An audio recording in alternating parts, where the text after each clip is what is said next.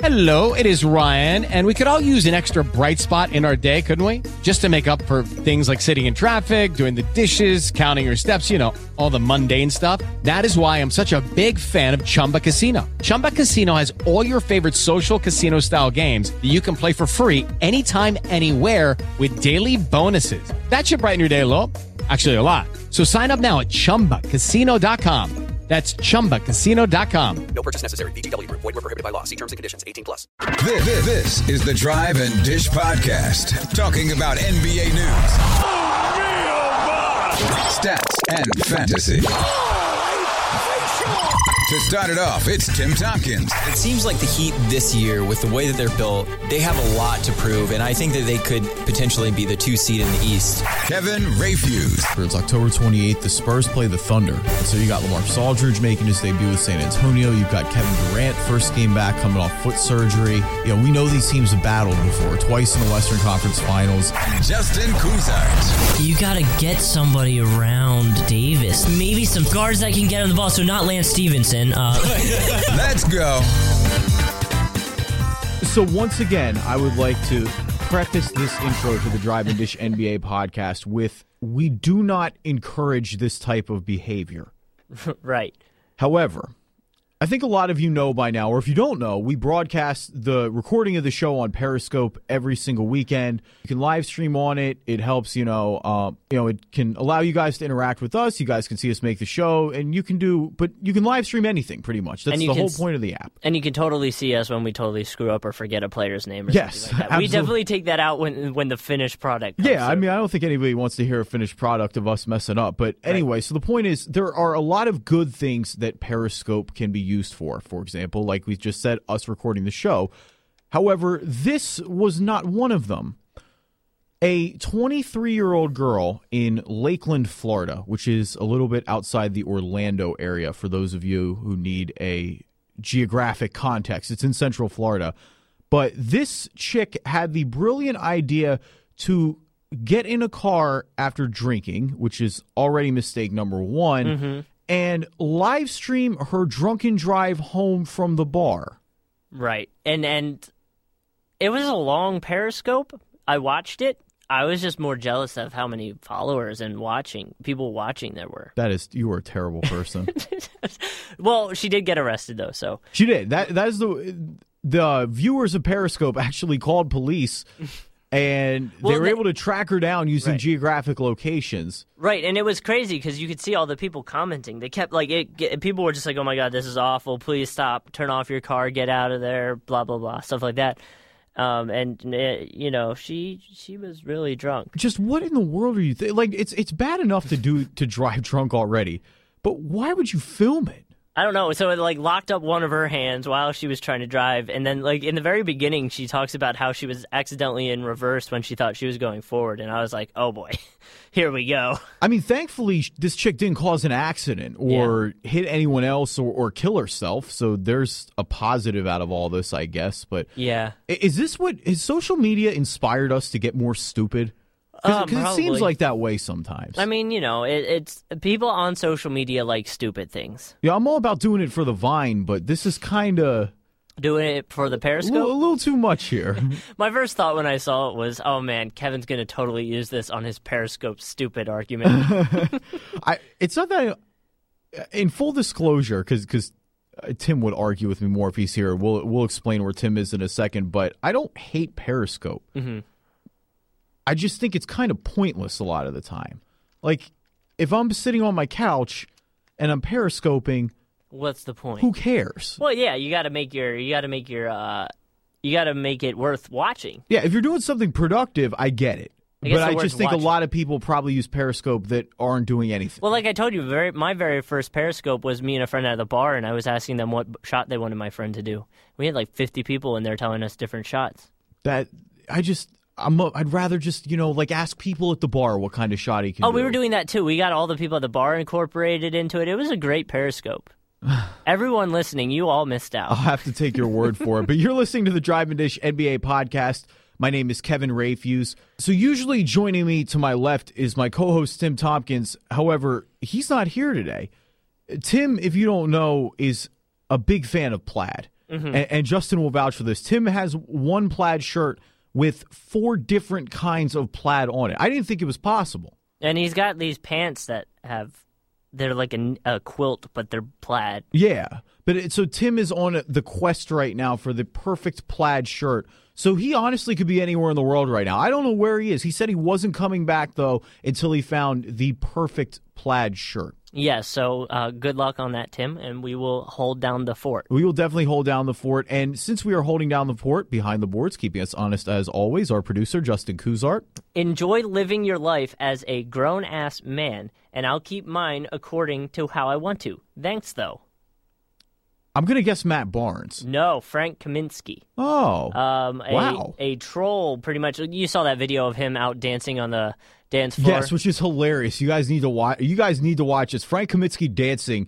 I mean, I remember there was a video of him at Wisconsin last year dancing for a Final Four preview, and the dude just fully embraces the no-shame rule. He's all about it, but someone had tweeted him saying, you know, Frank, it's been fun, but you're a grown-ass man now. Let's rep UW. Like one, and he's like, bro, screw yourself. Listen, there is nothing wrong with having zero shame on the dance floor. I think both you and I can speak for that pretty adequately. Oh, yeah, I have no shame when it comes to that. I go for it. And this is about the time of the show where Tim would be telling you that we take the time to thank our listeners for leaving a review on our iTunes, which I believe we have another one. Yes, we do. This one is from America. It's actually a shame Tim's not here for this one, because this one is actually perfect for what Tim usually says. Oh, gosh. The title of this review is A Contender. It's a 5-star review by Elijah Berry. And Elijah says, this is an excellent podcast, but as Tim says, it isn't the best. If this was in the Western Conference, it would be a 2 to 4 seed. These guys are funny and knowledgeable. If you like the NBA and humor, then you need to listen to this podcast. I don't, if you're not a fan of humor in general, I feel like you're not living your life right. And but like I'm not also one to tell you how to live your life. So if you don't like humor, I'm surprised you're still listening. And 2, I'm sorry. I really hope there's that everyone likes humor out there. If someone doesn't like humor, oh, that's just so sad. But no, this is perfect. Because Tim, for those of you who don't know, even if a reviewer says we are the best podcast, Tim says, no, we're not. No, we're not. And the way I look at it, Elijah, thank you for the review, first off. A 2 to 4 seed in the Western Conference. 2 to 4 seed in the Western Conference could win the finals this year. Exactly. I'm glad we're not like the 6th seed. Right. If we were like a 6 or a 7, or if we were like a 2 through 8 in the East, I'd be a little more worried. But a 2 through 4 in the West, hey, we're in pretty good company. I agree. I'll take that every time. But thank you again, Elijah, for leaving the review. And again, please leave us a review on iTunes, good, bad, somewhere in the middle. We don't read these to stroke our ego. Again, it helps us move up the rankings and gets more people to check out the podcast. So any of your feedback will be appreciated. And if you have left a review up until this point, we will be getting to it soon on a future episode. So stay tuned for that. So why don't we get into some news? Tell me something I do not know. Do not know. Now. If you do not know the present, how can you claim to know the future? Now on NBA News on the Drive and Dish podcast. We need to know now. LeBron James is out for the remainder of the preseason following an anti-inflammatory injection in his back. James has suffered from back problems the last few years. This could be an issue to watch out for this upcoming season. Keeping with the Cavs, the front office has pulled the 5-year, $80 million contract offer to Tristan Thompson. The standoff continues. This is make or break for his agent, Rich Paul. After being found unresponsive in a brothel last week near Las Vegas, Lamar Odom is now breathing on his own and has regained consciousness. The NBA family are all pulling for him. We posted an old school video of Lamar Odom crossing someone up on our Facebook page. It's incredible. Check it out on Facebook at Drive and Dish NBA. Nate Robinson has signed a 1-year deal with the Pelicans. OKC is holding extension talks with Dion Waiters. Why, OKC? Why? Mark Cuban is offering free heart exams for former Mavericks players. He should run for president. Kevin Love made his preseason debut for the Cavs on Sunday. He will be a buy-low option in fantasy leagues this year, FYI. The Hornets are shooting a lot of threes this preseason. Without MKG, it looks like their offensive efficiency might drastically change this year. Derrick Rose has been cleared for non-contact basketball activities. Says he sees double vision with both eyes open, but not to worry, he can play with one eye shut. And finally, congratulations to the Minnesota Lynx for their WNBA championship run over the Indiana Fever. This marks the Lynx' 3rd title in 5 years. They reportedly celebrated in Vegas with Prince afterwards. Seems fitting. And this is your news for this week. Something. Well, boy, oh boy, if there's one thing you can say about the Sacramento Kings is they sure are consistent. Yeah, I mean, Rondo looks to be already having some trouble. You don't. Who would have seen this coming? Yeah, he was. So they played the Lakers in an exhibition game in Vegas, and they won actually. And Rondo was being talked to by some reporters, and he pretty much said it's not going too well. Him and George Carl got into a couple of arguments in the last couple of days. Hopefully we continue to talk and get better. Hopefully we continue to talk and get better. That is extremely encouraging. Dude, what a mess. And we talked extensively about DeMarcus Cousins and George Karl and the whole snakes in the grass thing and all that fun stuff. And they finally get fined. And now here's Rondo fighting with George Karl. But who didn't see this coming? Rondo's already had trouble and been kind of pissed off and had trouble with coaches. I really want to know who is more at fault here, because this is a valid question. George Karl's had stuff in the past, but Rondo, we know Rondo is, just to put it bluntly, a head case. Yeah, we'll have to see what happens with that. What a poor Kings. It's getting to the point where all I can do is just feel bad for Kings fans. They deserve so much better than this. Well, and it might pan out and they play well. We'll just, we'll have to see once the season starts. Well, the starting five, if you've been watching preseason, hasn't been awful. And Tim's been actually watching a lot of Kings. I know they played his Suns the other night, but Rudy Gay's looked great. He's picking him right where he was last year, which is an encouraging sign if you're a Kings fan. The starting five has potential to be pretty good. But it's just kind of, there's always something with this team. Mm-hmm. It's always some kind of, and it's always not court related. It's always off court problems, it seems like. Who has more drama, the Knicks or the Kings? Oh gosh, I feel like the Knicks, just because they're a bigger market and they get put into the news more often. Yeah, people definitely talk about the Knicks more, I feel like, but the Knicks have been kind of drama free. I think the last year, maybe. There's the Melo thing constantly looming.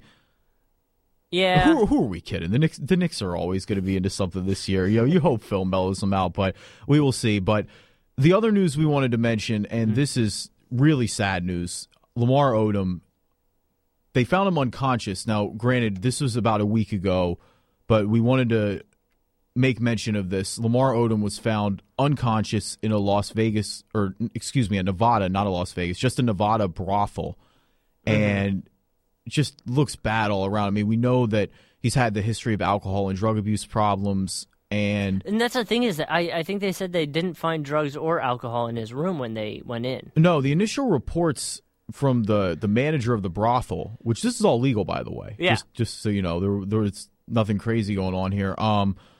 The manager said that he had been taking some kind of herbal Viagra, which I don't really know what that is, and I'm sure we'll find out more about what it is sooner than later, and that he had drank some cognac when he got there. So there may have been a little booze involved, but this was scary. There were reports say that he was foaming at the mouth and spitting up blood, and that his heart was failing. It's just it's terrible, terrible news, because if you know anything about Lamar Odom and his growing up, the dude has just been through so much in his life. Yeah. And we know how successful he was as an NBA player. Sixth man of the year, multiple titles with the Lakers, and it's just really, really sad to see the decline of Lamar Odom since he's left basketball.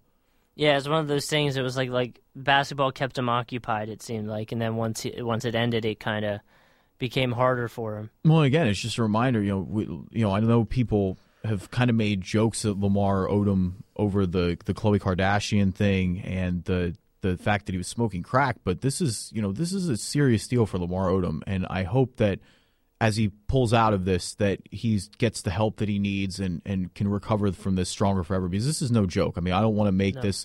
I'm trying to convey the seriousness here, and we're not joking about this like we do a lot of times, because drug addiction is not a joke. No, it's a serious thing. It's just sad. We hope for that Lamar Odom can bounce back and get back on the horse sooner than later. So just from the podcast, we want to extend our best wishes to Lamar Odom and his family. Agreed. But you're listening to the Drive and Dish NBA podcast. Kevin Rafuse, Tim Tompkins, Justin Cousart. Follow us on Twitter at Drive and Dish NBA. So the first team on the list is one that, well, frankly, we've talked about a lot on this podcast, as a lot of people around the league are, and that is the Cleveland Cavaliers. They finished at 53-29 last year. And for the most part, things are pretty much the same. Kevin Love is back in the fold, 5-year deal, seems to be pretty happy, which is one of the big things we're going to get into. They also brought in Mo Williams, and they brought in Richard Jefferson to beef up the bench a little bit. Sean Marion has since retired. Mike Miller's gone. J.R. Smith re-signed a new deal, and we'll get into the Tristan Thompson situation in a bit because that is just still not resolved amazingly. I wonder how long it's going to take. Like, it's like, at this point, you just have to wonder if he's going to play at all, because we saw LeBron post on Instagram, and I guess we haven't updated since then. LeBron posted on Instagram a picture with Tristan Thompson and said that it's a distraction and that they need to get the deal done. But as we've all said on the show multiple times, and I think Cavs management is in agreement with this, Tristan Thompson is not worth $94 million. Well, what was it? If they were to pay Tristan Thompson for both of their power forwards, they'd be roughly $200 million for one position. Right. And Tristan, that's too much. And it's just Tristan Thompson is a very nice player. But what does Tristan Thompson do elite besides rebound? Offensively, he's pretty limited. I mean, most of his points are coming off putbacks. Well, and that's what I think he thinks is going to get him paid, is his offensive rebounds and his ability to do that. Oh, and he played well in the playoffs and in the finals. He stepped up and played a lot of big minutes for them and gave them the contributions they needed. But Tristan Thompson is not on any planet worth $94 million. Well, and the other thing I'm looking at is if they don't figure this thing out with Thompson and he's gone, they really only have Kevin Love as their player that is, categorized, I guess, as a power forward. After that, they don't have anybody if they can't get Thompson to come back. Yeah, you obviously can always run LeBron in the four, but ideally at his age, you don't really want him, frankly, getting abused in the post the way it would be. I mean, LeBron's going to take more of a beating if he's in the post all the time, but we know he can step up if need be, and there's ways around that, but just, yeah, I don't understand. I mean, They're just in such a bad situation in terms of Tristan Thompson. And we talked about this before, because he didn't sign the qualifying offer. They have to get a deal done or he can't play this year. Yeah. And if he holds out this year and comes back, he's still a restricted free agent. So we're right back where we are now. It's not even like he takes the 1-year tender and then let's say he goes and finds a bigger deal in Toronto or some other team. It's like the problem isn't fixed if we keep waiting it out. Yeah, Tim is right. Rich Paul is totally just screwing him over and just giving him bad advice. Yeah, I mean, but looking at the rest of the Cavs team, I mean, Kyrie Irving went down in the playoffs with that terrible knee injury. I think if it's any other team coming into this year, you're concerned and you're scared and you're worried about the team and how he's going to be able to heal.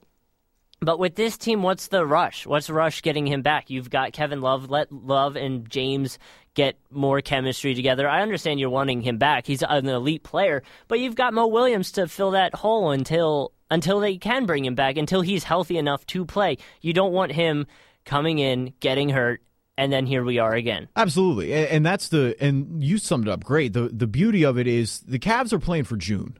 I mean, let's not get it twisted and mince words here. The Cavs are playing for June. You have the time to let Kyrie Irving heal. Now, are Kyrie Irving's injuries a concern? Absolutely. The guy's been hurt every year. And this is, he's not going to be ready for the beginning of the season. So you have to take the time and let Kyrie Irving heal, because I think in order to win the finals, they're going to need him healthy or at least contributing in some facet. And I think Kyrie Irving's injury worries are a legit fear at this point, because he's only played one full season ever. Right. Well, and then this is the other question that I've been seeing brought up on Reddit consistently now. Did the best team win last year, or did the healthiest team win last year? Well, and Steph Curry fired back at this earlier. He said a real funny remark about how he'll do his best to make sure they're not healthy last year. And I think that, and not to go on a tangent here, we'll get back to the Cavs in a sec, but that whole line of thinking is stupid. The Warriors were, I don't know what the Warriors suddenly did to get disrespected all of a sudden, because from game 1 to the last game in June, game 6, this team was the best team in the NBA. Were they healthy? Absolutely. And health always benefits teams. I mean, it's But do I think Cleveland was better last year than Golden State, even if they were healthy? I don't think anybody was. No, I think they were the best. Yeah. I agree. I mean, LeBron played out of his mind, and it was one of the greatest individual performances I've ever seen. And there are arguments for the Cavs. After the All-Star break, they had the best offensive rating in basketball, including better than Golden State. And I think when all three of them are on the floor, they can gun with the best of them, and they have so many weapons. And I think they started to find a little bit of a defensive identity, though granted, we will say that was without Kyrie Irving and Kevin Love, who are not the two best defenders of all time, to say the least. Right.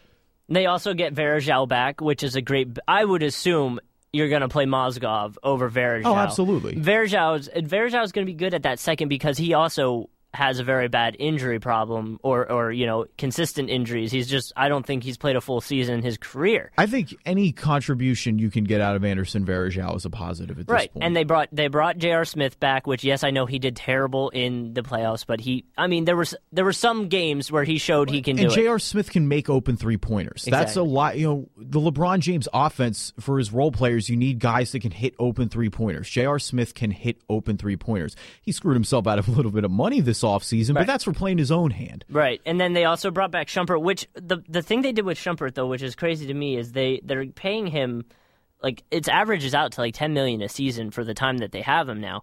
And what I don't understand is why they didn't try to go less on that so that they'd have more for Thompson. But, I mean, at the same time, you want Shumpert for his defense. He's a good backup. He's going to come in and help out on that side. I mean, the whole storyline with this team is get healthy.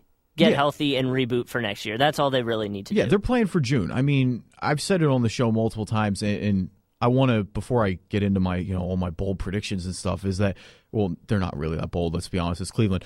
But Matthew Dellavedova was a solid backup point guard last year, and he played good minutes for them in the playoffs. But Dellavedova is more suited as a third guard.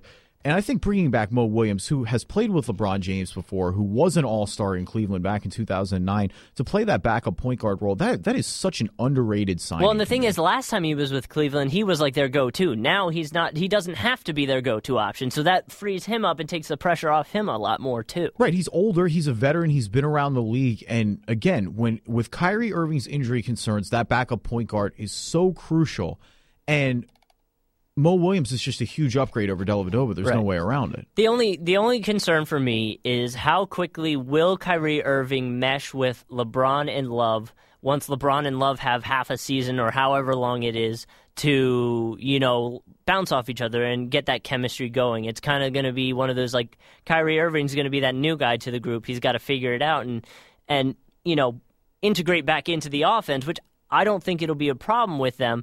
But it's definitely a concern you have to think about. Well, and I think all three of these players are talented enough. And one of the big things that I think the Cavs need to do this year, and I think that there is a conscious effort to do, is get Kevin Love more involved. I mean, the fact of the matter is last year they basically reduced Kevin Love to a sit in the corner and hit three-pointers, which is great. But you didn't bring Kevin Love in here to do that. He can do so much more. And I think that was one of the big, you know, the drama around Kevin Love seems to have gone away this offseason. Well, they posted pictures of them hanging out, and him and LeBron were hanging out. They posted pictures. I think they're hanging out, making sure that they've got that chemistry. You didn't see any of that last year. And again, I don't want to read too much into Instagram, but I remember after a game, you know, you got LeBron with pretty much the entire team, and Kevin Love's nowhere to be found. Right. And now, you know, he's back in the fold. They had that infamous poolside meeting. Apparently, the best business gets handled at the poolside, but it's going to be interesting for the Cavaliers, but we know what this team is, and I'm curious to see what David Blatt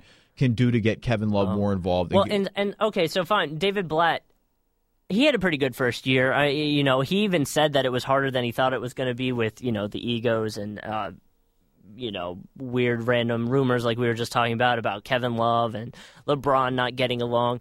But if David Blatt does make the Cavs win it last year, or does bring the Cavs or coach the Cavs to win it next year, do you think he's in contention for Coach of the Year? I think he's always going to be. I mean, anytime we saw Spoelstra win Coach of the Year, I mean, anytime, one of the biggest things about coaching in basketball is managing egos. And when you have three star players on your team, that's a much more difficult task than I think a lot of coaches get credit for. I mean, these are grown men who you're having to coach. And I think Blatt's going to be more adjusted. And I think David Blatt got a lot of unfair criticism this year. Mm-hmm. I don't think that when the Cavs hired him that they had this particular team in mind. I mean, they didn't. Yeah. It was drastically different until LeBron came back. And now I think the rapport is there. I think the mutual respect is there again. I mean, we saw this same situation with Spoelstra in Miami and LeBron the first year. They'll be fine. All this stuff is going to work itself out. I think David Blatt, you know, they went to the finals last year with all the injuries they had. They were still just 2 games away from winning the entire thing, which is kind of amazing because we all know the Warriors were a better team last year. Mm-hmm. Well, and so it goes worth mentioning they were 8th in the league for points per game. They were 10th for assists, 13th for points allowed, so their defense was actually pretty good. And their rebounds were about they had about 43 a game, which was like 18, so maybe that's what Tristan Thompson sees and says, look, you guys need help on the rebounding end, like, pay me money. But even so, I think the team's going to be right back where they were next. Yeah, I'm just ready to see this team, you know, rev up and be the offensive juggernaut I think they can be. But so Cleveland won 53 games last year, more or less. I think, well, because they played so well in that second half when it was Love, Kyrie, and LeBron. And I understand Kyrie's not going to be there, but I think Mo Williams is going to be a good pullover for the time. I think they're going to win a few more, yeah. I think they're going to be around the 55, 56 area. Yeah, I also agree. I don't think it's going to be many more because I think they're going to be resting players a lot. You know, I wouldn't be surprised if LeBron takes another hiatus like he did last year, and obviously Kyrie won't be there the entire season. So, but that being said, I still think it's more, and I mean, it's finals or bust for this team. We know that, and you know, we'll talk about our full NBA predictions a little more once we wrap this all up, but this is the year, I think. I really think Cleveland is going to win it all this year. I think the drought is coming to an end, and I think the Cavaliers win the finals this year. The thing with the Cavs, though, is I think they will lose more interdivision games. They were 11-5 last year, but I think the Pacers will be able to win a few more of their meetings. You know what I mean? The division's definitely tougher. There's no way around it. I mean, and we'll get into Milwaukee and Indiana in a little bit as too, and obviously Chicago is always in the mix as well. Mm-hmm. But it's definitely a tougher division. We've mentioned it a lot of times that the Eastern Conference has improved, but there's just, pending health, there's just no way I see anybody beating Cleveland in the East. Minimum, beating anybody in the East. The finals, you know, you never know with whoever comes out of the West. Right. But the West is the only threat, really, for the Cavs, if we're being blunt. Yeah. And again, as I said, you know, a little preview of my finals champion pick, but I think Cleveland wins this year. Okay. This is my pick. So be ready to roast me if they lose in the second round or something crazy happens this year. But I'm pretty confident that they'll be all right. But you're listening to the Drive and Dish NBA podcast. Kevin Rafuse, Tim Tompkins, Justin Cousart. Like us on Facebook. Just search Drive and Dish NBA podcast. So second place in the Central Division last year is a team that is frustrating at times. The Chicago Bulls. They finished 50-32, and Derrick Rose missed time again last year, but he was able to get back for the playoffs, including hitting a game winner. Chicago made it to the second round where they lost to LeBron James, which unfortunately has been the theme, it seems, either injuries or losing to LeBron James of the last 5 years in Chicago. But for the first time this offseason, Chicago really did shake things up a bit. The biggest change in Chicago is no doubt Tom Thibodeau is out. Mm-hmm. We know his great coach. A lot of people think this is controversial. They think that maybe he should have stayed because they were winning, over 50 games or blah, blah, blah, blah, blah. It's an interesting argument because you can say that Thibodeau kept them relevant every single year. But it's also worth saying that he might be the reason that a lot of the players are injured. Right, because Thibodeau will play his starters 40 minutes a game. Well, and in a league where we're seeing teams rest more and more and seeing the importance of rest, you have to wonder. But that being said, at the same time, Thibodeau dealt with a lot of injuries between Joakim Noah and Derrick Rose, and it always seemed to be something. So I think there was credit for Thibodeau, and I think that's why he got picked up again so quickly. But I think a change. I was in favor of a change here. I was too. My thing is one of the biggest questions is how is Fred going to? I say him like I know him. Going to come in here and manage the minutes. They have enough players, and they have the depth that they can manage the minutes. Joakim Noah was, he looked terrible in the playoffs last year. No, Joakim Noah, just you have to question what he can give you at all anymore. Is his career over? Like, is it done? Well, it's since the foot injuries. I mean, he dealt with so many foot injuries, and we know what that type of injury can do to a player, and it looked like he didn't have any lift. Like, when he jumped, it seemed like he was barely getting off the ground. Right. And well, so just look at this for a second. I'm just looking, and I know it's preseason, so, you know, these are just little injuries. But on NBC Sports, injury fantasy, it's a fantasy thing, so they're looking at it from a fantasy perspective. But in that perspective, the players that are injured already that you should be wary of, Taj Gibson, his left ankle is bothering him. Kirk Heinrich, his foot's bothering him. Joakim Noah is having knee problems. Nikola Mirotic, they said he's having some trouble in the injury department. Derrick Rose, he's having that eye injury. That's already, and the season hasn't even started. Yeah, it's going to be, you know, well, first off, we got to mention Derrick Rose, too. Derrick Rose has a broken orbital bone in his face, which, again, this is random. Yeah, this is random. It's not a knee injury, but it's just like, man, oh man, Derrick Rose. But that's why I think they gave Butler that $87 million contract. And that was the big splash, other than Hoiberg, was bringing Jimmy Butler back and giving him the deal that he wanted. And I mean, Jimmy Butler was dynamic last year. And they're talking about how him and Rose are having the issues. They're not seeing eye to eye, I guess. But my thing is, I'm looking at a Rose shot just 40.5% from the field and only 28 from deep. Like, I think it's time to hand it over to Butler in those clutch situations. Oh, I agree. I think if you're a Bulls fan, Jimmy Butler is your guy. And that's one of the interesting rumors that's been going around the NBA is that Derrick Rose and Jimmy Butler don't get along that well. Now, granted, I don't want to read too much into this because we haven't heard anything quite yet, but there have been multiple reports coming out of Bulls camp that these two haven't got along. And it's interesting. And I think if you're in the Bulls management, Derrick Rose has officially reached luxury status to me. If Derrick Rose plays, great, because you know what he can be. I mean, this guy was the youngest MVP in league history. But what in the last four seasons has made me think that I should base my entire year around Derrick Rose? Right, and that's the problem is, so they have Aaron Brooks as their second point guard. And which was a really good signing. He played a lot of good minutes for them last year. Right, and I know Kirk Heinrich can also play point guard, and they do that from time to time. But, you know, if you write Derek off for injury, their point guard play gets a little thin. Oh, absolutely, and it's just kind of what they have. You know, they brought Dunleavy back on a really good deal, which I like. They got him just on a great, great contract. Oh really, yeah, I love Dunleavy, especially in the playoffs. He plays so good. Right, and McDermott's still here. You hope that you can get more out of him. He dealt with injuries last year. We know he can stretch the floor. Mirotic had a great month. I mean, the month basically propelled him into Rookie of the Year conversation, and he added that dynamic outside shot and that instant offense that it seemed like the Bulls were missing, but he kind of tailed off a bit towards the end of the year. Granted, Mirotic was a rookie by standards that he's 26, but it was his first year in the NBA. And you'd like to see more consistency out of them this year. I think Mirotic is the X factor for the Bulls. Well, they went and drafted Bobby Portis. And the thing I think they did that for is because if Mirotic goes off, then they have the luxury of being able to trade Taj Gibson. Taj Gibson becomes expendable at that point because you have Paul Gasol already, then you have Mirotic, and then you have Bobby Portis to be that next depth player in case you need him. Yeah, Powell was an all-star last year, and you expect to get more good minutes out of Paul Gasol. His defense was quietly beginning to lack a little bit last year, and so you worry about as Powell gets older, but I'm not writing off Powell Gasol, put it that way. And I still think he is a big part of this team.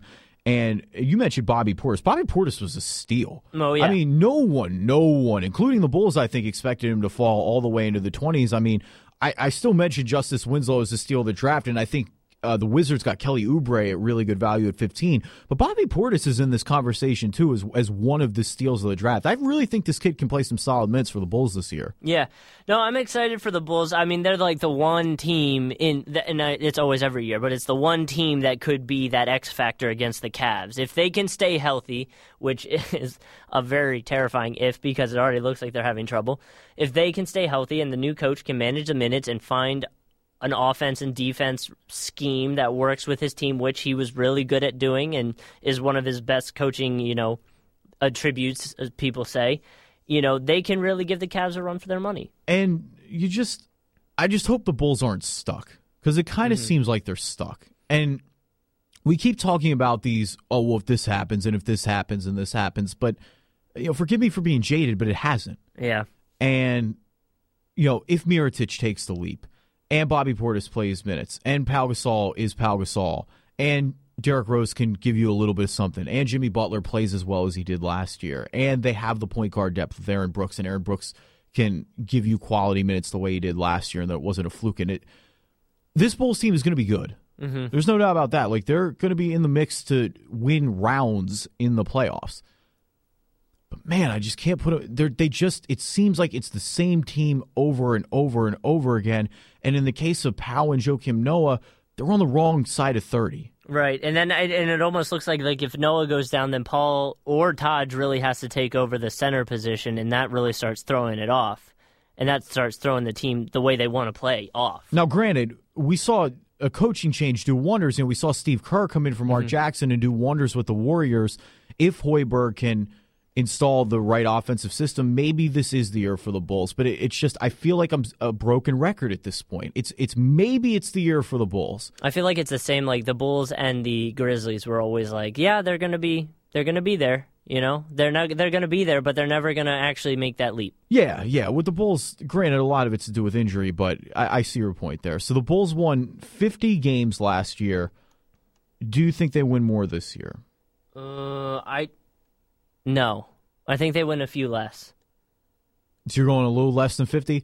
I'm going to say less, too. I probably have them around 49, 48. Like, it's close. I almost pushed. But I know apparently I can't do that here, but I almost pushed. But no, I think it's a few less. Not much. Like, yeah, don't get me wrong. I'm not saying, like, 40. I'm saying, like, you know, 48, maybe, like, 2 games. It's interesting, though. I hope for... Well, I hope Derrick Rose gets healthy. That's just the biggest thing. That's my main problem.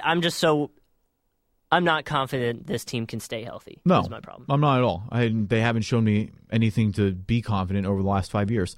But you're listening to the Drive and Dish NBA podcast. Kevin Rafuse, Tim Tompkins, Justin Cousart. Check out our website, driveanddishpodcast.com. So the third team on this list was, I don't want to say they were a surprise, but they were a nice feel-good up-and-coming story, and that's the Milwaukee Bucks. The Milwaukee Bucks finished at 500 last year. They were 41-41, making the playoffs in the East as a 6th seed, which is a big-time turnaround considering the year before they were the worst team in the league. Mm-hmm. Big things that happened for the Bucks. First, to me, it all starts going back to last season where they traded Brandon Knight. They brought in Michael Carter-Williams to be their point guard of the future. And the big splash, obviously, this year was they brought in Greg Monroe, which, again, shout out to Milwaukee for. I mean, you got Greg Monroe to come to Milwaukee over New York, and that's not a diss at the city. Like, I'm not trying to diss Milwaukee, but the fact of the matter is, New York is much more attractive, I think, to NBA players in terms of free agency than Milwaukee. In terms of winning, yeah. But it's also crazy because I think it kind of shows a shift here. You know, Greg Monroe wants to build with this young team, and it shows that. He's a player that's going to go somewhere where he thinks he can win rather than just take the big paycheck and go to New York. And Greg Monroe's not too old himself. He's pretty young himself. I think, 25? Hey, he fits right into this core. You know, the problem with Greg Monroe in Detroit, as we know, is he just, between Andre Drummond and at the time when they signed Josh Smith, there just weren't a lot of minutes. Right. They had 3 players in 2 positions, and so you constantly split the minutes up. And so you just... Greg Monroe never really could thrive like he would. And granted, Greg Monroe bet a little bit on himself. He didn't take a max deal here. So he's going to bet on himself once again in free agency. But I like this bet for Greg Monroe. I think he's going to fit in really, really well with Jason Kidd's offense here in Milwaukee. Yeah, I also like their Chris Middleton pickup. I really think he's going to be able to be their primary three-point shooter, you know? Absolutely. I mean, Chris Middleton got a big contract, which... You know, we live in the pace and space era when Chris Middleton got a big deal the way he did, just for one skill essentially, and that's his consistency to hit the three-pointer. Right, and then obviously everyone's excited to have Parker come back and be able to continue what he was doing on the little bit he had of his rookie career before he went down. Absolutely. I mean, this guy was the number 2 overall pick. I think by many accounts he was on pace to win Rookie of the Year. You know, you just want to see Jabari Parker grow. We know he has the potential to be a dynamic offensive player. The defensive concerns are there. But, again, Jabari Parker is still very young, coming off the ACL injury. I mean, this guy was, again, the number 2 overall pick in a loaded draft, and people had him going to 1 on some boards. The other thing is, you know, and they have a lot of assets, so now I'm looking at it, even if, you know, in few years from now, they can really make a run at a big-name player. They have a lot of assets that they could potentially use that if they're just not working out with the team, they can move on. The one move that I like in theory, but I didn't love the execution, was the Bucks brought in Grievous Vasquez. And I think with Michael Carter-Williams, and we'll get into him in a little bit because I think you and I both have had plenty of experience watching MCW play. And they brought in Grievous Vasquez. Really solid backup point guard. Really liked the pickup. Mm-hmm. However, they did trade a first-rounder for Grievous Vasquez. They also had Jared Bayless, if I remember correctly. Right, and so it just kind of...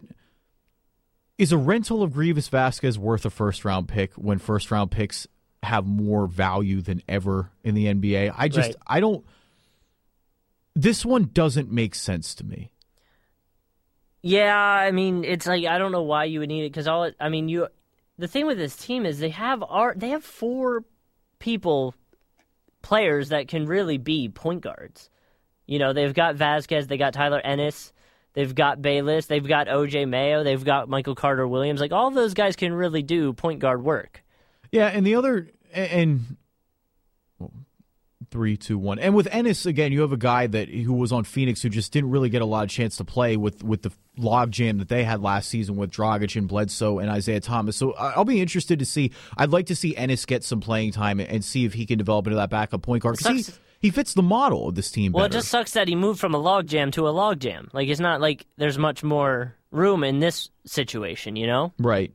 I do like the John Henson deal that just got done, 4 years. You know, that's to me is what Tristan Thompson is worth if we're going back to that about a John Henson deal. Maybe a little bit more, but I think you want to talk about fair value. I think that he's a really good backup big. Ilyas Sova's gone. We know they've been trying to move his deal off the books Zaza's for a while. Zaza Pachulia's gone. Jared Dudley's gone, too. They traded him to the Wizards. I don't really like that move. Why is that? I just don't think they got their value back for him. The problem with Jared Dudley, or the problem with that was now the team doesn't really have veteran leaders. They don't have that vet that can really help them, you know? Well, and he was their best wing last year, and he can stretch the floor and hit the 3 and play the 4 if need be. It's just they only really got a second rounder for him. It seems like they could have done better for Jared Dudley. Right. Well, and I guess they brought in Chris Copeland to try to counter that maybe. Yeah, but Copeland's not going to stretch the floor like... No, but yeah. I mean, I don't know. I just don't know why they I just feel like they made it harder for Jabari Parker to get minutes.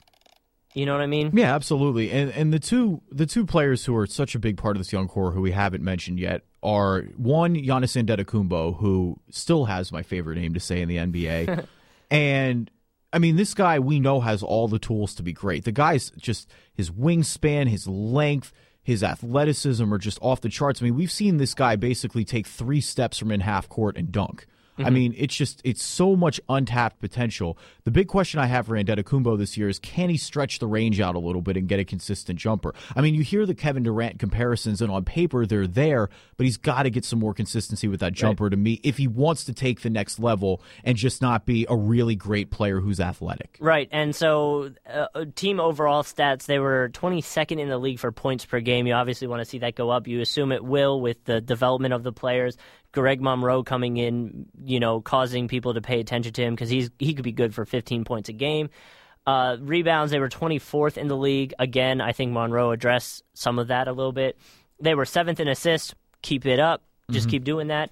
And they were 8th. Their defense was really good in points allowed. So it'd be interesting to see if they can, you know, add to their offensive game. I think that's the main problem. Their offense and their rebounds is what they needed to fix, and I think they did address it. And I want to see what Michael Carter-Williams can do in year 2 under Jason Kidd. You know, we know Jason Kidd was posting up a lot more, and Michael Carter-Williams is 6'6". He's much taller than the average point guard, and so, but man, you know, there are a lot of positives to MCW's game. because I'm not going to – if you go back and listen to me defending him on the Sixers, I'm not about to do a total flip-flop here.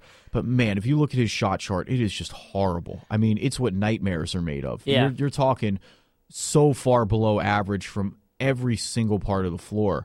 And the lack of a three-point game is a huge problem for MCW. And I hope that his problem in Philly a lot of times is that he would take bad shots early in the shot clock, just – not the best looks instead of running the offense. I think Jason Kidd, if there's a coach who knows how to work with point guards, it's Jason Kidd. Because Jason Kidd couldn't shoot either when he came into the league.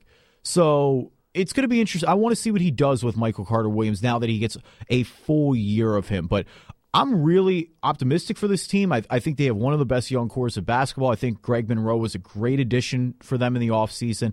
We haven't mentioned this yet, and it doesn't have to do anything with their play, but the new Bucks jerseys are phenomenal. Sick. Yeah, they're dirty in a good way. The new logo, the new jerseys, the new alternate court. I mean, credit to the Milwaukee Bucks for – I mean, this is just really cool stuff all around. It goes with the young team excitingness. They did a flip. They changed it up. They got new stuff, and they're excited. And just they need something new. They're getting a new arena, though it may not be in the best – practices looking at you, Scott Walker. Yeah. But we'll get back into that a little bit later, and that's a political debate for another day. But, you know, you have to be enthusiastic about this team. This team surprised a lot of people last year. I think they have a lot of young pieces in place. I think they were an excellent defensive team last year, which we haven't mentioned. They look to build on that. I mean, this was their strength last year. They were one of the best defensive teams in the league.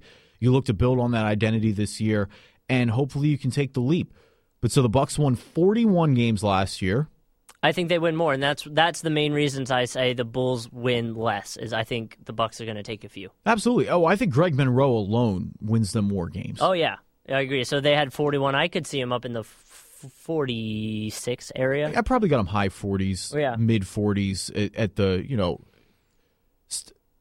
I think they'll be right back in the mix, kind of where they were last year. They're in that, if they take the next step in the discussion with maybe Washington and Toronto and Chicago and Atlanta and the Eastern Conference teams who were a little more high on the Milwaukee, but this team's got a bright future. There's a lot of good things in store ahead for Bucks fans, I think. Agreed. So you are listening to the Drive and Dish NBA podcast. Kevin Rafuse, Tim Tompkins, Justin Cousart. Make sure you check out Griffin Connolly's blog. That's under the blog tab at driveanddishpodcast.com. So the fourth team in the Central Division is a team that frankly kind of didn't have a chance from the beginning of last year, and that's the Indiana Pacers, who we know before the season even started, the gruesome leg injury of Paul George. He went down for the U.S. Oh, just nasty stuff playing in that U.S. scrimmage, just something that nobody wants to see. Thankfully, we did get to see some PG-13 on the court last season a little bit, get a few games under his belt, trying to shake the rust off. But, I mean, that to me is the theme of the Pacers this year. But so the Pacers actually had a pretty busy offseason. I mean, first Frank Vogel got brought back in, and we had mentioned, or Larry Bird had mentioned last year, that they wanted to run a more fast-paced offense, kind of get out into that pace and space, for lack of a better term, since we say it all the time. Which you just can't do it with Hibbert. And the Pacers were a defensive-oriented team that were designed to beat the Heat pretty much, and gave them a few good runs, but it wasn't working, and it was time to start over. So they already have Paul George, but a lot of names out the door. Chris Copeland is gone. Roy Hibbert is the biggest one that's gone, no pun intended. He's out in L.A. now. Luis Scola is gone. Donald Sloan is gone. C.J. Watson is gone. Also David West, another big one. David West was a big one because he could have taken $11 million to stay and decided to take way less and go to the Spurs. Yeah, so I mean... He's just at the point of his career where David West knows that Indiana is not currently equipped to win the NBA Finals. Right. You know, the Spurs are. Yep. So it made sense. You know, he talked about that for a while. But they did bring in a bunch of different players. Tony Douglas is there. Monta Ellis, the big one. Mm-hmm. He fits more with that fast-paced offense. You know, we know Monta Ellis is a very dynamic scorer, a little bit of a gunner for sure, but we definitely know he can get buckets and bunches if need be. Jordan Hill is here as well. And another move that the Pacers make that I really, really liked was drafting Myles Turner at number 11 overall. You know, he's a guy that we got to see in Summer League in Orlando, played really, really well, fills the Hibbert role to me, is your center of the future, a little more athletic than Hibbert is, so he can stretch the floor just a tad. But for the Pacers, to me, this year, it's all about finding a new identity. And you got Paul George back, but you need to build that chemistry. Right. And so my first problem with this is, and I understand you have Jordan Hill and Turner and LaVoy Allen that can come in, but they're right now that according to their site, their starting center is Ian Mahimi. And the dude has a 10.84 PER. He had he averaged 4 points last year, almost six rebounds, and not even a block. Yeah, you don't really. I mean, between Yamahimi and Turner, who's again who we said is a rookie, and Jordan Hill's a great option that you could potentially play at the center if you had to. You have a bunch of nice options, but Turner's going to take time to develop, and Jordan Hill, and I mean, that front court isn't scaring anyone, put it that way. Jordan Hill's a nice player. Yamahimi can give you minutes off the bench, but you're not going to get a lot from these guys. To me, George Hill is still their starting point guard, and we often criticize George Hill on the show, but second half of last year, he did actually play a lot of good minutes for the Pacers. It was a lot more effective because, I mean, we go back to the playoffs 2 years ago when he was absolutely useless. And it's good to see him have a bounce-back year. I think you have to have a little bit of confidence there. You hope he meshes. Obviously, just bringing Paul George back into the lineup is going to do wonders for this team. Mm-hmm. And you bring in Ellis, so the offense is the offensive is definitely there more than it was. You can see the transition from an defensive-oriented team into a more faster team. Yeah, they needed scoring help. They got Ellis. Ellis already, in general, is going to add wonders to your offensive game. I do feel like he's a little selfish sometimes, like doesn't pass the ball enough. I think that maybe he'll have to work on that a little bit. I like the one way I was one of the articles I was reading. This is how he described the Pacers. He said, "The Pacers are too talented to sleep with the Sixers, yet they have too many holes to give up, and that'll give them sleepless nights with the Cavs and LeBron James." Yeah, I mean, that's a pretty good way to put it. Yeah. I know, our blog editor, Griffin Connolly, did a whole post on what he thinks about the Pacers. Make sure you guys check that out. It's one of his older entries, but because he's not sold on the Pacers the way we are. I mean, both you, Tim, and I all think the Pacers are going to be back in the playoffs this year. Mm-hmm. We're going to be right back in the mix. I think the Pacers are a good team, but it's a lot of chemistry building, and they definitely have holes in the front court. And I think that's the biggest thing, is they're going to have to figure out where they can get front court help on and what they can get out of who they have in the front court. And I'm interested to see how long it takes Paul George to come around. He did take pretty much a year off of basketball, but probably a good thing to do with an injury like that.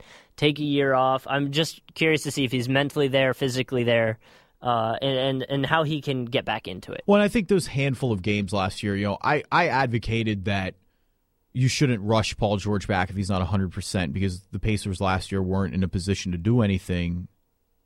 But I think you have to be encouraged with what you saw without Paul George and with some additions, that they are going to be a better team this year. And I think Paul George, he's going to show rust. I mean, he only played, again, in a handful of games last year, and you just, no matter how many workouts you do, you can't simulate NBA game action until you actually get back in the game. And I'm expecting a big-time bounce back here for PG-13, and I think this team has found their identity now, or at least the identity they want to try to implement, and it's going to be interesting to see where exactly they fall in the Eastern Conference. They're kind of like, I don't think they're a top-5 team in the East. I just think there's too many holes. Right. But I think this team, I mean, they're back in the playoffs this year, to me, no question. I agree. I think just having Paul George back in general puts you there. So 38 games, I think it's safe to say we both think they win more. Yeah, a few more, yeah. And we got to mention Rodney Stuckey, too. I want to make a quick mention of him. We didn't hit him at all. He's but great. He'll chip in. He played good minutes for them last year, so hopefully it wasn't a one-time thing, but we'll see. But switching gears to the final team in the Central Division, and you're listening to the Drive and Dish NBA podcast. Kevin Rafuse, Tim Tompkins, Justin Cousart. If you are an Android user, check us out on either Stitcher or on Player FM. So the final team is the Detroit Pistons. And the Pistons are an interesting team. They were 32-50 last year. And Stan Van Gundy took over. He has full executive powers. This is his team as he wants to create them. And they made a lot of additions this year. The big loss, without a doubt, is Greg Monroe. Yes. Greg Monroe's not here anymore. Tayshaun Prince isn't there. Quincy Miller is no longer there. John Lucas is no longer there. They did bring in Aaron Baines from San Antonio. They traded for Steve Blake, so he's in the fold to be their backup guard. Danny Granger's in the mix, see if they can get anything out of him. Marcus Morris is there. We know they brought him in a cap-moving related deal with Phoenix. They did re-sign Reggie Jackson, who was, you know, he was kind of for them last year, and we'll get into that in a little bit. But the big addition to me is Stanley Johnson, drafted number 8 overall. Again, another guy that we saw at Summer League, a guy who we knew had the tools to be great, the athletic tools, but it seemed like he was always kind of tentative when he played at the University of Arizona. But, man, he looked great in Summer League, and is carried over into the preseason as well. And the thing is, he's only 19. Right. He's only 19, so he's really good. Also, I think you forgot to mention that Ersin Ilyasova came over as well. Yes, Ilyasova came over from Milwaukee. Yes. So, I mean, I think I do believe Stanley Johnson's that off-season pickup that they wanted, and he's going to do so well there. And I just really do like this team. I'm really excited to watch this team. I'm interested to see what Andre Drummond can do without having to share time or to split the court with Monroe. And that, to me, is the key, is... In theory, you already have your superstar in place, and that's Andre Drummond. Mm-hmm. Again, now not splitting time, the clear number 5, and you can surround him with some shooting to space the floor a little more because, you know, Josh Smith didn't exactly space the floor in Detroit. Right, so I see it as this. What you're using this season for is to develop the talent you have and then see what you need. You got Caldwell Pope, you got Meeks, you got Reggie Jackson, you got Aaron Bynes. You got Stanley Johnson. Like, see how they play, see what they do and how they're playing, and then address it in the offseason. Reggie Jackson has got to be better. They paid him a lot of money, and he publicly demanded his way out of Oklahoma City. Yep. And they paid him a lot of money. He makes more money than Westbrook. Right, which is, well, obviously Westbrook's contract hasn't kicked in yet, but just that's so just baffling. $17 million a season. And you have to wonder if Reggie Jackson's worth it. I mean, he had a handful of games at the end where he seemed better, but he didn't have that consistency. I mean, his shooting was poor, to put it bluntly, and you need to see more out of him going forward. And, you know, Jody Meeks, great three-point shooter. He's been consistent for that his entire career. It's interesting to me the team that Stan Van Gundy is putting together because – we know Stan Van is one of the biggest anti-tanking guys out there. I mean, he publicly blasted Sam Hinkie to his face at the owners' meetings. Mm-hmm. But it seems like they're trying to win and develop at the same time, and you wonder how that approach is going to work.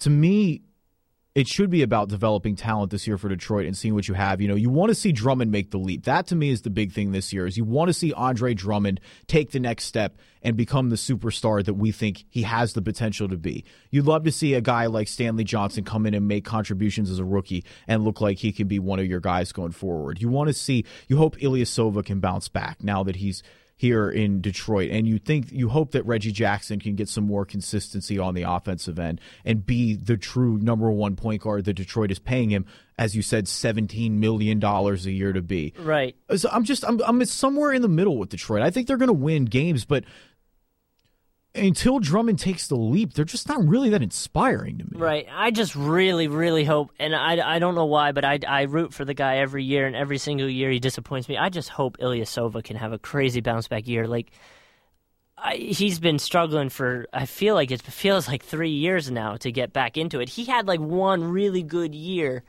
and then since then hasn't been able to find it again, but with the offense that Stan Van's going to want to run, really favors that three-point shot that we know he might still have. It just, we have to see it, you know? Yeah, you definitely need to see more consistency out of him. Man, I've said consistency a lot during this Pistons talk. But I agree. We know that Stan Van is ideally going to try to implement an offense similar to what he did in Orlando when he was coaching those teams to the finals. And again, based around the dynamic center, he had Dwight Howard in Orlando, and you have Drummond. You hope Drummond can be that guy. Mm-hmm. And then, you know, look at the teams with Orlando. You had Jason Richardson and Hedo Turkoglu and Michael Petras and all these shooters. And you have shooters now. You have Meeks and you have a few of these guys. And you're hoping that Stan Van can, this year as a Pistons fan to me, you're hoping he can lay the blueprint of what that offense was like in Orlando and that he can begin to retool in the offseason to get people in here. But as I said, a lot of that is dependent on Drummond taking the next step because he's the guy you want to build around there. Agreed. So Detroit had 32 wins and 50 losses last year. Do you think it's more, less? This is one of the more difficult ones that we've done so far, because there's so many. If it goes bad, they have the potential to be at the bottom, and I mean the bottom. If there's just some injuries and it doesn't mesh. But at the same time, I think they have enough quality pieces and NBA vets in there that I think they're going to win slightly more than 32 games this year. Not a lot, but I think they'll probably – I'm going to put them at around the 34 mark, 35 mark. See, I think – and so what? It was 38 wins last year, was the 8th seed in the East. Right. God, that's so bad. It's so terrible, I know. But I think they could be around that area. And I think it's going to be more. You're going to need to win more to make it into the 8th seed this year, but I think they're going to be around 38. I think best case scenario, this team sneaks in as an 8th seed. And I'm going on I'm taking the high one here. Like I'm going for best case scenario. Okay. I think they're going to be around 38. So last year, 3 teams from this division made the playoffs: Cleveland, Chicago, and Milwaukee. And it was Cleveland, Chicago, Milwaukee, Indiana, Detroit. How do you break them down this year? I think it's Cavs, Bulls,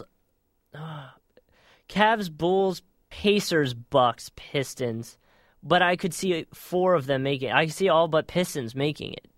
I have the same exact standings as last year. Now, the Milwaukee-Indiana was very tough for me. That's where I was going back and forth, right. And I agree. I think those two could very well flip-flop. I think Cleveland and Chicago are the 2 best teams. I think Detroit is the clear 5th. But I actually do agree with you. I think 4 teams make it this year. I think Chicago, Cleveland, Milwaukee, and Indiana all will make the playoffs this year. Yeah, I agree with you. I'm sure Tim's going to listen to this episode and be screaming. I don't think he will. I feel like Tim agrees with all 4 of these being playoff teams. But I feel like he's way anyway. Higher. Well, yeah, but I feel like he's way higher on the Pacers than we are. I think he is. It's not that we're not high on the Pacers. I just think they're not, you know. Right. But Paul George could also go off and be a superstar and carry them. You never know. Speaking of things you do know, why don't we get into the Drive and Duke? Please, teach me how to play basketball. Gee, let me think. Sure. The Drive and Duke. Wait, what's that? It's like Google, if it's just the NBA. For this week's Drive and Dougal, I'm going to break down the 3 main points of emphasis refs will have this upcoming season. That's illegal screens, verticality, and when continuation starts. So let's start with illegal screens. In every NBA game, there are over 200 screens. Players are not allowed to extend their arms or legs outside their shoulders. Blind screens must be given 1 step prior to contact as well. Let's talk about verticality. The defending player must already be in their spot prior to the driving player beginning their vertical motion to the basket, and 100% vertical launch of the defender, arms and body included. The defender cannot jump to the right or the left and must be in their spot and jump straight up. Yes, that is also including the arms. Let's talk about when continuation starts. When a player drives to the basket, the continuous motion starts when the player ends his dribble while in control of the ball. That's key. If he's fouled anytime after that's continuation. There's an official video by the refs to the players and the officials for the NBA. Just Google 2015-2016 points of emphasis. It's the 3rd link down. In this week's Drive and Dougal, the 3 main points of emphasis by refs for this upcoming season. So thank you, everyone, very much for listening to this episode of the Drive and Dish NBA podcast. As we said earlier in the episode, this was our final division preview. We have made it. Real basketball is right around the corner. I know we're all itching to get the season started. And on top of that, we have a fantasy draft. We have 2 fantasy drafts. Well, you and me have 2. Our listeners have 1. Yes, we do. So please check your emails if you signed up to play fantasy with us and see if we're lucky enough to get that spot. We want to thank everyone again who signed up, and we wish we could get everyone involved, but random drawings, sometimes it just plays out how it plays out. So again, please check your emails. We want to get you signed up so that if you cannot play, we want to make sure we get a backup in there. So please make sure you check your emails. We have been slacking on mailbag recently. We are aware of that, and thank you, everyone, who did send us mailbag questions. Next week, these preview episodes tend to go a little longer, so we will get back into your mailbag questions, so stay looking out for that post during the week. Or if you have any mailbag questions, please just shoot us a mailbag question on Facebook or Twitter. Throw that hashtag mailbag in there. And as always, please leave us a review on iTunes. As we say earlier in the show and we say every episode, we are not egotistical people. We are not getting off to these reviews, but they help us move up the iTunes rankings. So please, whether you like the show, whether you hate the show, whether you're somewhere in the middle, leave us a review on iTunes and we will read them on the show. Speaking of loving the show, shout out to the listeners helping us out on Reddit and giving us some love. We see you out there. We may not comment as the Drive and Dish page, but we do see those comments. So, you know, shout out for spreading the word and spreading the love. But if you want to follow us on Twitter, you can follow us at Drive and Dish NBA. You can follow Tim. He's not here, but you can still follow him at Radio Tim NBA. You can follow Kevin at Refuse to Lose, and you can follow me at Justin C on the Air. And we neglected to mention it, too, but we want to mention if you're on an Android, please make sure you can listen on Stitcher and on Player FM and any other podcasting stream out there. Again, the website is driveanddishpodcast.com. But previews are over. Tim's hunting for a plaid shirt. Hopefully he finds it. And happy almost basketball. I think we've done enough dancing for today. So why don't we dance Wednesday? See you, Starside. Okay, well, I'm out of here. Good to know. Hey! Hey! Let's go while we're young. All right. I think they get the point.